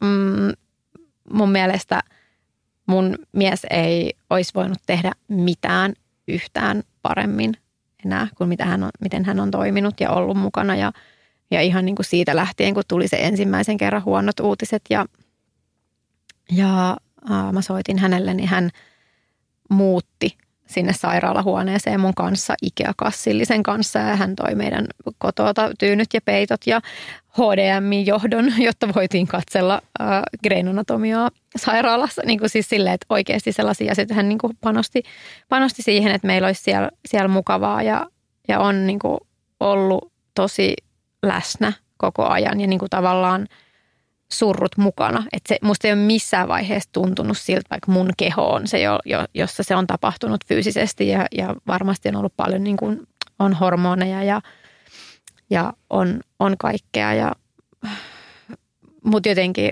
musta ei ole koskaan tuntunut siltä, että, että se on jotenkin mun suru. Mm, toki mä oon avoimemmin sitä sit niin kuin käsitellyt ja, ja paljon pidempään ja paljon laajemmin joutunut käsittelemään sitä – Uh, mutta, mutta hän on ollut niin, kuin niin hyvä tuki ja hän on ihan yhtä lailla menettänyt ne vauvat kuin minä ja, ja se on ollut tosi musertavaa ja on myös mulle ollut vaikea, vaikea välillä katsoa sitä, kun toinen on niin paskana. Mä huomasin kanssa, että mulle oli tosi vaikea nähdä se puolison suru. Että vaikka eihän se ole mitenkään oma vika tai mitään sellaista, en mä sellaista mm. kokenut, vaan semmoista, että – mä en haluaisi noin rakkaan ihmisen elämään noin suurta surua. Mm. Ja varmaan toi sama, mä luulen, että silloin kun mä oon soittanut uh, mun omille vanhemmille ja kertonut nämä uutiset, ne on ollut myös aika kamalia hetkiä. Ja jotenkin mä oon ehkä myös jotenkin niin kuin koittanut pehmittää sitä vähän ja kertoa sitä sillä niin kuin, että ei mulla tässä mitään hätää. Ikään kuin se olisi jotenkin sun tehtävä niin, siinä kohtaa, niin. että tsemppaa ja pärjää. Jep, ja, ja vähän niin kuin toi, mitä sanoit, ihan niin kuin se olisi vähän niin kuin mun, mun vika tai jotenkin, että onko se on, se on tosi outo tunne, mutta, mutta se, että on niin kuin, uh, soittanut omille vanhemmille ja, ja kertonut sen uutisen, niin mä jotenkin tavallaan voin myös siitä kuvitella sen, että omalle lapselleen ei koskaan haluaisi mitään, mitään pahaa ää, ja mitään niin vaikeaa, niin se, että tavallaan vaikka isovanhempanahan menettää myös sen tulevan lapsen lapsen, josta on iloittu niin kuin suuresti, niin, niin tavallaan se, että sä näet, näet sen, kun sun oma lapsi kärsii ja, ja on niin kuin semmoisen ison myrskyn silmässä siellä keskellä ja sä et voi ottaa sitä sieltä pois. Sä et voi pelastaa sitä sieltä niin, niin tavallaan se on varmaan myös aika hirveetä, luulen. Mm. Mulla ei jotenkin ollut edes voimia soitella kellekään. Mä vaan lähetin muutamat viestit ja olin sitten varmaan vastaamatta viikkoon mm. kellekään. Tai tuntui, että oli silleen, että musta ei ole nyt kommunikoimaan tästä. Mä ihmettelin siellä sairaalassa ja oikeastaan koko prosessissa sitä, että jotenkin sitä keskemenoa kuitenkin käsitellään niin sen naisen kautta, että jotenkin se henkinen puoli jäi ihan kokonaan siitä unholaan, että se on myös puoliksen puolison lapsi. Mm. Että kukaan ei, olisi, tai ei ole vieläkään niin kuin sanonut hänelle mitään tai kohdannut häntä mitenkään. Mm. Ei, ei se, siis hän ei ole siitä mitenkään traumatisoitunut, mutta jos on, vaikka mulla on tutut, kelle sille isälle se lapsi oli paljon suurempi haave ja sille sitten oli tosi tosi rankkaa, että kukaan ei sanonut hänelle mitään koskaan koko prosessissa.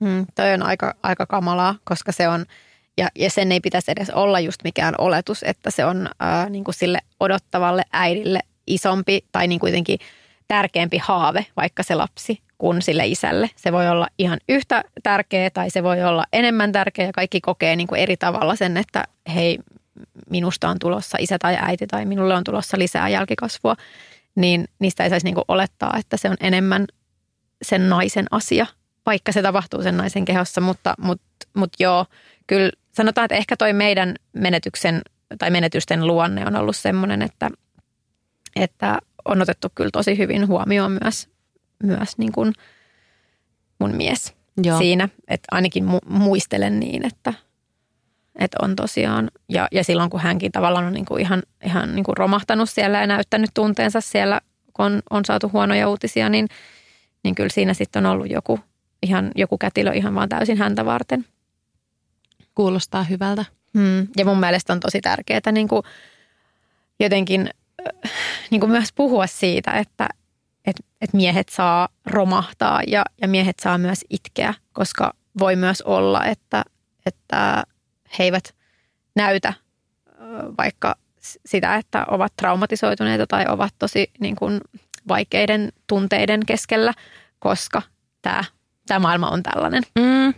Ja musta tuntuu, että siinä koko prosessissa oli niin outoja tunteita ja semmoisia, että niitä oli aika vaikea välillä sanallistaa. Että sitten taas se on tosi normaalia, että jokainen kokee sen tosi omalla tavallaan. Mulla esimerkiksi nousi pintaan niin kuin – häpeä silleen, saanko mä nyt nenilleni, kun mä uskoin, että kaikki on hyvin ja olin jotenkin niin onnellinen ja luotin siihen raskauteen.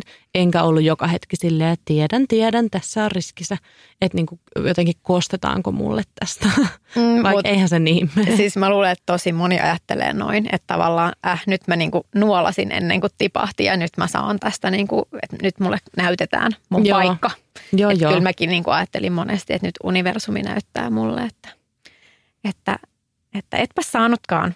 Joo, vaikka yli puolet keskenmenoista johtuu vain jostain, mistä kromosomi jostain virheestä, jostain sellaisesta. Mm. Ja niin kuin, eihän se ole sen odottajan vika. Siis ei missään nimessä. Siis niin kuin on varmaan hyvin, hyvin pieni osuus sellaisia, joihin on jotenkin itse voinut vaikuttaa. Joo. Mutta tuossa prosessissa on niin hulluja tunteita, tai en mä tiedä, onko kaikille edes hulluja, mutta sitten mä huomasin myös siinä, että kun sitten meni siihen niin kuin surun käsittelyvaiheeseen, kun se itse niin kuin fyysinen prosessi oli ohi, niin mua myös hävetti se, miten intensiivisesti mä olin sitä surua käsitellyt, että miten nopeasti mä toisaalta palasin niin kuin aika hyvin tolpilleni.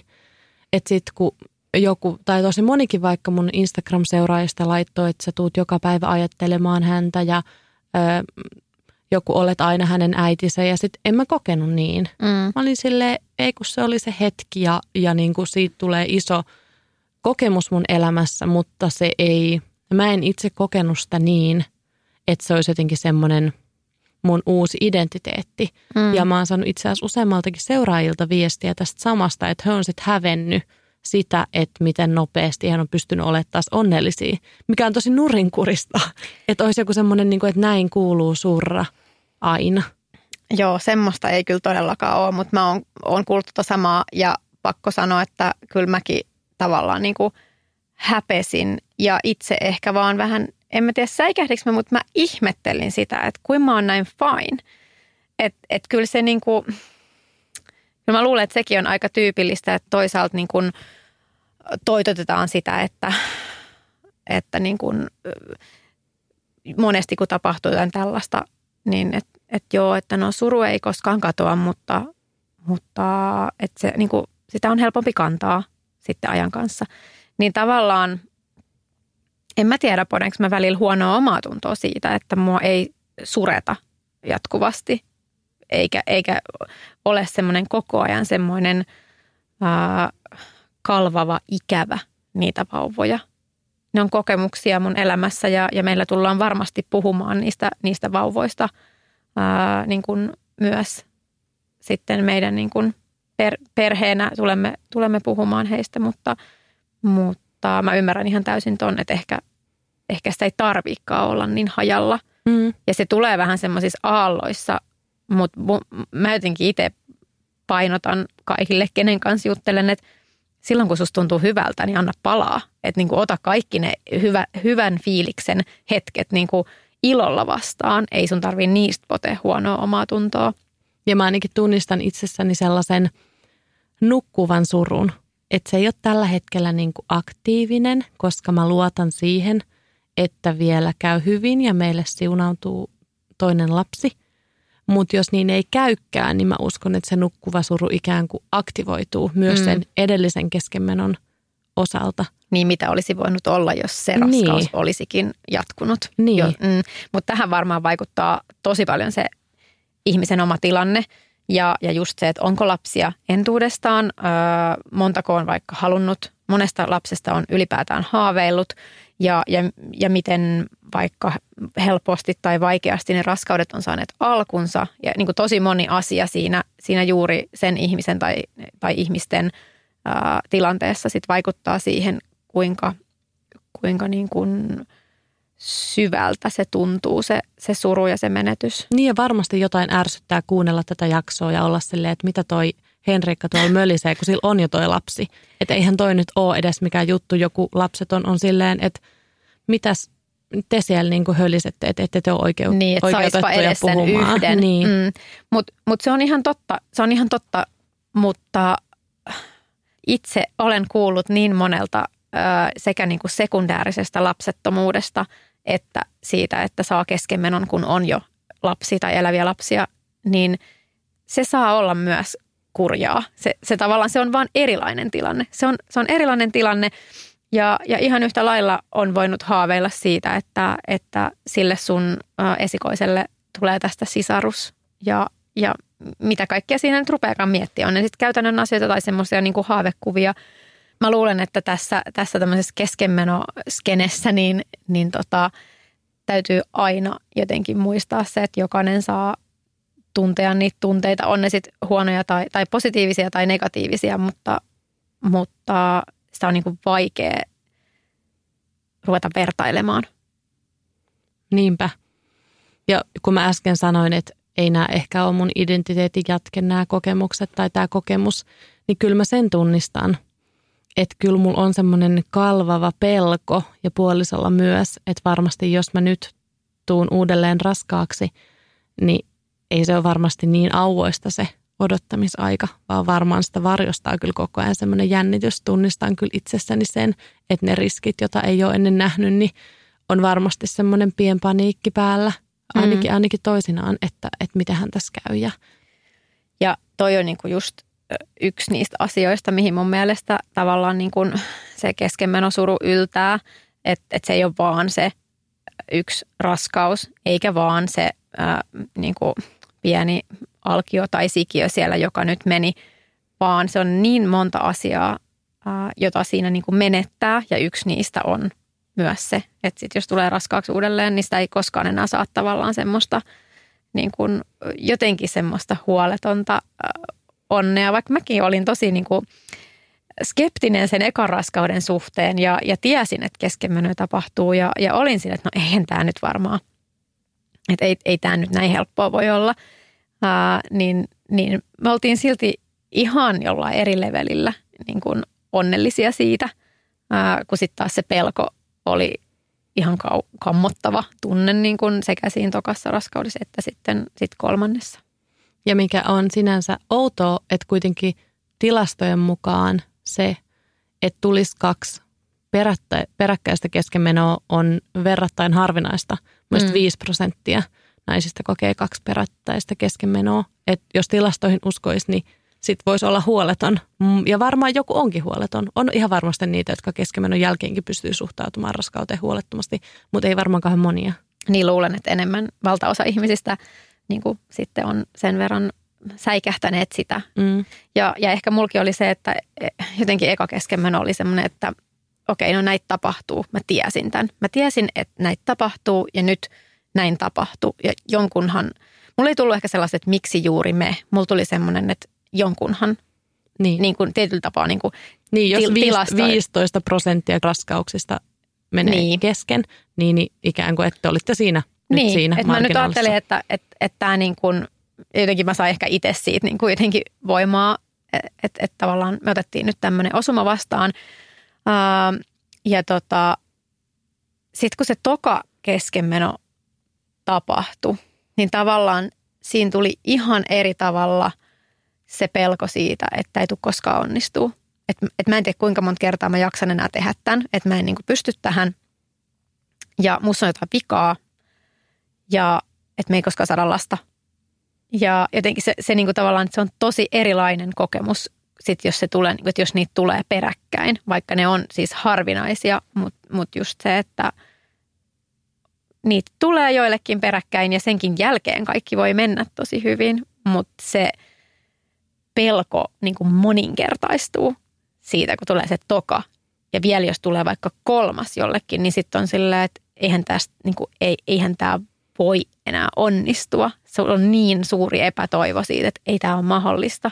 Vaikka tiedän, tiedän myös niitä, kenelle on hyvin monen keskenmenon jälkeen tullut eläviä lapsia. Ja se on kyllä ihanaa, niitä on aina ihana kuulla. Mm. Mitä sä muuten koit ton, noiden sun keskenmenojen keskellä tai jälkeen, että miten muut reagoi? Olisit sä toivonut muiden reagoivan jotenkin toisin ja millainen oli susta parasta tukea? Ah, tämä on tosi hyvä kysymys ja tämä on myös semmoinen, mikä ehkä niin kuin, mä en oikein tiedä edes mitä mä sanoisin. Silloin kun ää, nämä keskemmät oli tuoreita, niin musta tuntui, että, että mulla oli niin, kuin niin iso avohaava, että aika moni asia tuntui tosi pahalta. Ja, ja voi olla, että ne tuntuisi, tai niin kuin tavallaan, että voi olla, että niille oli ihan syynsäkin, miksi, miksi ne tuntui musta pahalta ja osa varmaan sanoi hölmöjä asioita ja osa katosi ja osa vähätteli ja osa ei halunnut kuunnella.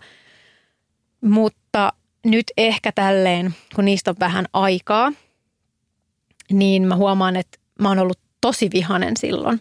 Ja mä oon ollut tosi vihanen tosi monelle ihmiselle, koska mä oon ollut niin, niin kuin palasina. Ja, ja mä oon vähän katkeroitunut ja mä en ole halunnut nähdä eh, muita raskaana olevia ja, ja on ollut niin kuin tosi kipeätä katsoa, kun esimerkiksi vaikka muut sitten muiden niin kuin lähipiirissä raskaudet on onnistunut. Se tuntuu tosi just nurinkuriselta, niin kuin, että miksi mä, että kauheeta, että miksi mä ajattelisin, että en mä ole toivonut, että ne ei, epä, niin kuin, että ne ei onnistuisi, mutta tavallaan ähm, se, että kaikki muut onnistuu, tai siltä se tuntuu, että kaikki muut onnistuu, niin oli tosi kipeä kipeä juttu. Ja sitten siihen liittyen ja, ja muutenkin näihin, niin paljon sellaisia keskusteluja ja kommentteja ollut, mitkä on sitten jäänyt vaivaamaan, joista mä nytten ihan viime aikoina on tavallaan niin kuin ehkä sitten oivaltanut asioita, että, että tässä on ollut paljon muutakin. Ja, ja ihmiset ei ole kadonnut välttämättä, se ei ole välttämättä ollut henkilökohtainen loukkaus minua kohtaan tai, tai minun kuolleita vauvojani kohtaan, että tässä on ollut myös koronapandemia musta tuntuu, että aina kun ihmiset puhuu koronapandemiasta, että, että, että se on jotenkin ollut niin kuin vaikea vuosi, varsinkin se ensimmäinen, niin mä että mä en, mä en niin kuin ymmärrä, mistä te puhutte. Että mullahan tässä oli vaikea vuosi, jos se tapahtui just samaan aikaan. Ja jotenkin se mun oma kupla oli niin, niin keskittynyt niihin keskenmenoihin ja ei, ei mua kiinnostanut, jos festarit oli peruttu. Ei, ei, ei se tuntunut mulle niin missään. Niin, niin tota, että mä otin tosi henkilökohtaisesti asioita, mitä ihmiset on sanoneet ja, ja vieläkin vähän diilaan niiden kanssa välillä, mutta olen niin oppinut ymmärtää sen, että, että olin tosi vihainen ja, ja, ja surullinen ja pettynyt ja, ja se oli tavallaan se, ne oli ne tunteet, mitkä, mitkä puhu. Niin ja sen seulan läpi sitten tuli kaikkien niin. mahdolliset lohdutusyritykset. Niin, tai... että tavallaan siellä oli paljon, paljon sellaisia juttuja, joita, ja on, tämä on kyllä tyypillistä myös, kun kuuntelee keskenmenon kokeneita, että, että monelle niin kuin vähän vähätellään sitä. Tai jotenkin tuntuu, että ihmisillä on tarve niin kuin, jotenkin, se on ehkä niin ahdistavaa itsellekin ajatella, että voi ei tolle kävi noin, mä haluan auttaa tota ihmistä ja sitten se niin kuin hyvä tarkoitus kuitenkin muuttuu tosi huonoksi toteutustavaksi, Joo. kun, kun sanoo jotenkin silleen, että no mutta kyllähän te vielä ehditte ja te olette nuoria ja tällaisia näitä klassikkolausahduksia. Joo, yksi että, klassikko oli, että toi on tosi yleistä, että ei, ei niin kuin, että noithan käy. Joo. Mä se, että joo, syöpäkin on tosi yleistä, Joo. mutta et sä nyt sano jollekin syöpää valle, että no hei, toi on tosi yleistä. Niin. Tai ehkä sanot, jos olet jotenkin tosi hyvä ystävä ja huumorin, mustan huumorin syvällä tasolla, mutta et ehkä niin kuin ekaksi lohdutuslauseeksi. Niin, että aah, no, mutta niitähän käy kaikille. Joo. Ei se niin kuin jotenkin, se, joo, se, mutta se on hassu. Se se on tosi inhimillistä, että me halutaan lohduttaa toista silleen, mutta, mutta mä oon just paljon puhunut vaikka tuolla Keskimenoklubin puolella siitä, että, että ne, ne tietyllä ne lohdun sanat ei ole, sun ei tarvii keksiä mitään älyttömän lohduttavaa, koska, koska se tilanne ei muutu mihinkään. Se tilanne on silti tapahtunut ja, ja mun mielestä, jos sä yrität jotenkin vähätellä sitä, että ei se ollut paha, niin ensinnäkin sä yrität kertoa toiselle, miltä siitä pitäisi tuntua, et sen sijaan, että sä kysyisit siltä, että et, et miksi susta tämä tuntuu pahalta tai, tai mikä susta tuntuu tässä kaikista pahimmalta. Mutta sen lisäksi, kun raskaus on semmoinen asia, mitä hypetetään ihan älyttömästi ja tavallaan niin kuin on kaiken maailman baby showerit ja uh, gender reveal partit, jossa ammutaan pinkkiä tai vaaleansinistä konfettia taivaalle, niin tavallaan niin kuin se on se, se raskaus, joka on ollut niin rakas, jota yleensä niin kuin hypetetään, niin sitten kun se meneekin kesken, niin totta kai, sitä, totta kai siitä tulee paha mieli. Totta kai se repii sun sydämen irti sun rinnasta hetkellisesti. Tavallaan, että miksi sen toisen ihmisen, miksi sillä on tarve niin kuin sanoa, että no ei, tämän, ei sen ollut niin paha ja hei kyllä te vielä onnistutte ja niin kuin lakasta maton alle se kokemus, niin se on ehkä niin kuin semmoinen, mitä eniten niin kuin kuulee, että ihmisiä ärsyttää ja tuntuu pahalta kuulla semmoista, niin kuin, että, että jotenkin sivuutetaan se, koska kyllähän te vielä. Mm. Musta oli ihanaa, kun no just tää, nämä ystävät, kenen luokse mä menin mm. suoraan sieltä sairaalasta, se oli niin, niin ihanaa, kun se oli niin konkreettista, että sai vaan olla, eikä tarvinnut kelata. Ne hoiti meidän lasta meidän puolesta, jotenkin oli silleen, haluatteko mennä saunaan. Se oli niin konkreettista – koska sitten tuntuu, että aika moni on just silleen, kerro, jos voin tehdä jotain. Että mit, mitä mä nyt kerron, että voit sä käydä mulle kaupassa, että pitää kyllä olla tosi läheinen, että pyytää, että tuut tänne Porvoon saaristoon tuomaan mulle pizza. Toi on itse asiassa semmoinen lause, josta mä, tota, mun pitikin, tai tämä oli mun mielessä, että mun täytyy sanoa tästä, koska, koska se on niin kuin, se on jännä, ää, miten sekin on tosi hyvää tarkoittava, että hei niin kuin, kerro mulle ihan mitä tahansa, niin, niin mä niin kuin koska ihminen haluaa auttaa sua. Niin ja se on aidosti sydämestä sanottu Joo, lause. Mutta mitä, soitanko mä sulle keskellä viikkoa kolmelta yöllä, kun mä itken niin paljon, että mä en saa tyyliin happea ja mä oon unohtanut syödä vuorokauteen ja niin kun mä en halua mitään muuta kuin, että joku pimpottaisi mun ovikelloa ja toisi mun lapsen mulle takaisin, että hei, tää olikin joku virhe. Että, että, että tässä on se lapsi sulle, että kaikki onkin hyvin. Niin mitä, soitanko mä kolmelta yöllä jollekin kaverille ja avaudu. En mä tiedä, joo. Ehkä täytyy olla tosi tosi läheinen. Joo, mutta sitten... Ja just se, että ulkoilutat sä mun koiran, koska mä en pysty menee ulos. Mm. Tai että tuut sä vaihtaa mun lakanat. Siis semmoisia niin jotenkin, että kun se arki kuitenkin siinä, siinä pyörii. Mutta sitten oli niitä ystäviä, jotka oli silleen, että hei, mä voisin tuoda tänään sinne marjoja ja herneitä tai lakuja tai hei, mä, mä siivoon vähän samalla. Ja sitten kun ne oli paketettu tämmöiseksi konkreettisiksi, niin, niin oli helppo olla silleen, okei, okay, että otan vastaan. Ja mä itse asiassa itse niin opin tässä itse, että kun jollain muulla on tulevaisuudessa surua, niin miten voisi olla parempi lohduttaja. Että mä oon just niin kuin ollut ihan tasan se, joka on silleen, hei kerro, että mitä mm. tahansa mä autan ja tarkoittanut sitä sydämestä. Enkä ole ehkä ymmärtänyt, että surun keskellä voi olla aika kova pinnistys ruveta keksimään muille tehtäviä, jotka itseä auttaisi. Ja koska ei halua olla vaivaksi. Ei halua, että kukaan säälii sua ja niin kuin tavallaan ei halua silleen niin kuin jotenkin olla semmoinen semmoinen säälittävä kasa vaan jossain. Että et, tavallaan joku itsekunnioituksen, niin kuin itsekunnioituksen rippeet vielä jossain ja ei todellakaan halua niin kuin olla vaivaksi. Joo, niin, sääli on muuten pahin. Toi, joo. On, toi on hyvä pointti. Ja semmoinen säälivä katse ja semmoinen oi voi. Että et ehkä, niinku, ehkä just tässä, jos miettii, että mitkä on semmoisia hyviä tapoja, niin just noin konkreettiset asiat. Meillekin mun isä tuli ulkoiluttaa koiraa Ja se oli tosi iso apu, koska mulla oli tosi iso niin kuin ponnistus, että mä olisin päässyt niin kuin lähteä tyyli ulos sen kanssa kolme kertaa päivässä. Mm, niin semmoisia konkreettisia asioita, tai just, että joku on lähettänyt donitseja, sillä keep them coming. uh, mutta tota, sen lisäksi niin kun, ehkä semmoinen, että, että jaksaisi niin kun vaan kuunnella, kun se toinen, jos se haluaa puhua siitä ilman sitä sääliä, niin, niin kuuntelis.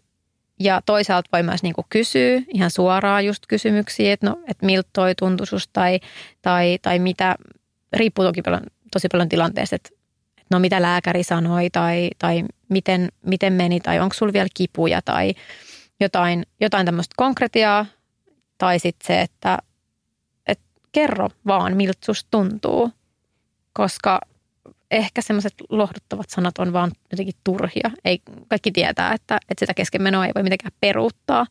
Ei se mene pois. Mutta se, että kuuntelee, kuuntelee ja istuu sen toisen kaa niin kuin tavallaan siellä. Mä oon joskus kirjoittanut keskenmenoklubille silleen, että mitenköhän se meni, että tavallaan niin kuin pitää seuraa sille surevalle ihmiselle siellä pimeässä. Että se on vaan sun tehtävä, kun sä yrität niin kuin lohduttaa, niin se riittää, että pidä sille toiselle seuraa ja oo senkaan sillä aikaa, kun se kukaan muu ei voi tehdä sitä kuin se ihminen itse, kun se rämpii tavallaan sieltä pimeästä pois. Ja mua ainakin auttoi tosi paljon, että sen kaiken ei tarvinnut liittyä siihen suruun ja keskimenoon, vaan mm. silleen, että leffa pyörimään tai Joo, siis tavallisia asioita. Tavallisia asioita voi lähteä vaikka viinille tai, tai lenkille. Ihan se, mitä, mitä tavallaan niin kuin itse haluat, että, ei missään nimessä vaan sitä, että, että itketään ja, ja surraan. Ehkä monet jotenkin ajattelee, että siinä ei ole mitään muuta, että, että se on vaan semmoista just semmoista niin kuin sohvan nurkassa nyhjöttämistä ja semmoista nyyhkyttämistä, vaikka se on tavallaan tosi, niin kuin, kyllä mä ainakin muistan, että mä ihmisenä niin kuin halusin päästä takaisin jaloilleni ja halusin tehdä asioita ja sitten tosi nopeasti just motivoiduin niin kuin tietyistä asioista ja mietin vaikka sillä, että oi no, vitsi nyt mä alan syömään tosi terveellisesti ja mä haluan niin kuin panostaa vaikka siihen, että se seuraava raskaus sitten alkaa jossain vaiheessa. Jotenkin semmoisia treenataan ja niin kuin, että mitä ne asiat onkaan, niin ihan tavallisia asioita ja me järjestettiin jopa juhlat, uuden vuoden juhlat sen ekan keskenmenon jälkeen. Ja se niin kuin musta tuntuu ehkä, että ehkä meidän vieraat kelaa, että me ollaan niin kuin seonneita, että me ollaan ihan hulluja, mutta se oli mun mielestä tosi ihanaa, että me juhlittiin tavallaan ihan niin kuin perinteiseen tyyliin uutta vuotta siellä ystävien kanssa, vaikka mun olisi vielä pitänyt olla raskaana ja ehkä mennä ajoissa nukkumaan, niin en nyt sitten mennytkään ajoissa nukkumaan, vaan juhlin siellä. Niin tavallaan niin kuin tollaisia juttuja, että et se on ehkä hyvä muistaa, että, että että ei ole mikään semmoinen surulahko, jossa niin kuin nyyhkytetään, vaan me ollaan tavallisia ihmisiä ja itseämme kunnioittavia ihmisiä, jotka, jotka myös löytää sitten ehkä toisaalta voimaa siitä tapahtuneesta. Ja koska kukaan, kuten sanoin, kukaan muu ei voi tehdä sitä työtä tavallaan sen surevan puolesta. Sen on pakko itse rämpiä sieltä surullisista tunnelmista pikkuhiljaa ehkä, ehkä niin kuin – parempiin fiiliksiin. Ja, ja sitten myös tuohon liittyen ehkä se, kun joskus niin kuin oletetaan, että sit suru jossain vaiheessa loppuu, että siitä pääsee niin kuin yli. Ja monet on kuullut sellaisia heittoja, että no vieläksä tota itket tai vieläksä tota niin kuin mietit. Mm, niin tavallaan mun mielestä se on vähän hassua, koska, koska mulla on ainakin ollut vaikka niin kuin tosi hyviä fiiliksiä, ää, niin kuin just semmoisia aaltoja että et on ihan niin kuin oma itsensä ja kaikki hyvin ja sitten se iskee joskus myöhemmin vielä uudelleen, niin, niin se on, se on niin kuin hassu ajatus, että vieläkö sä tota niin kuin märehdit.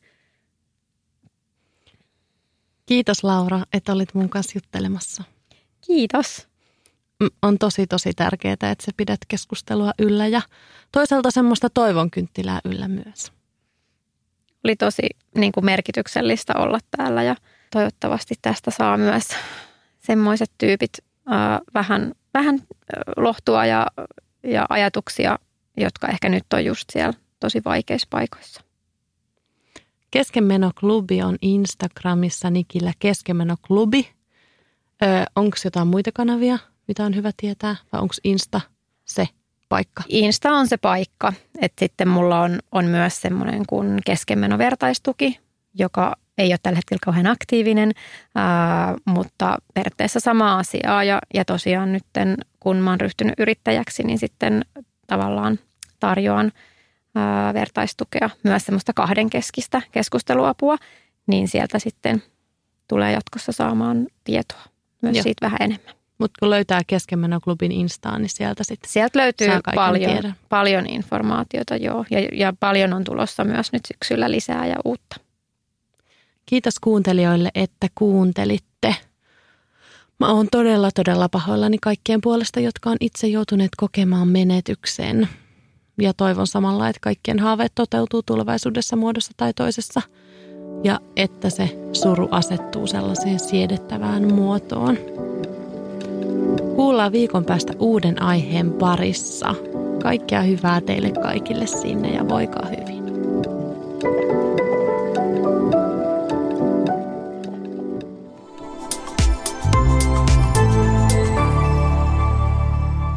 Asennemedia.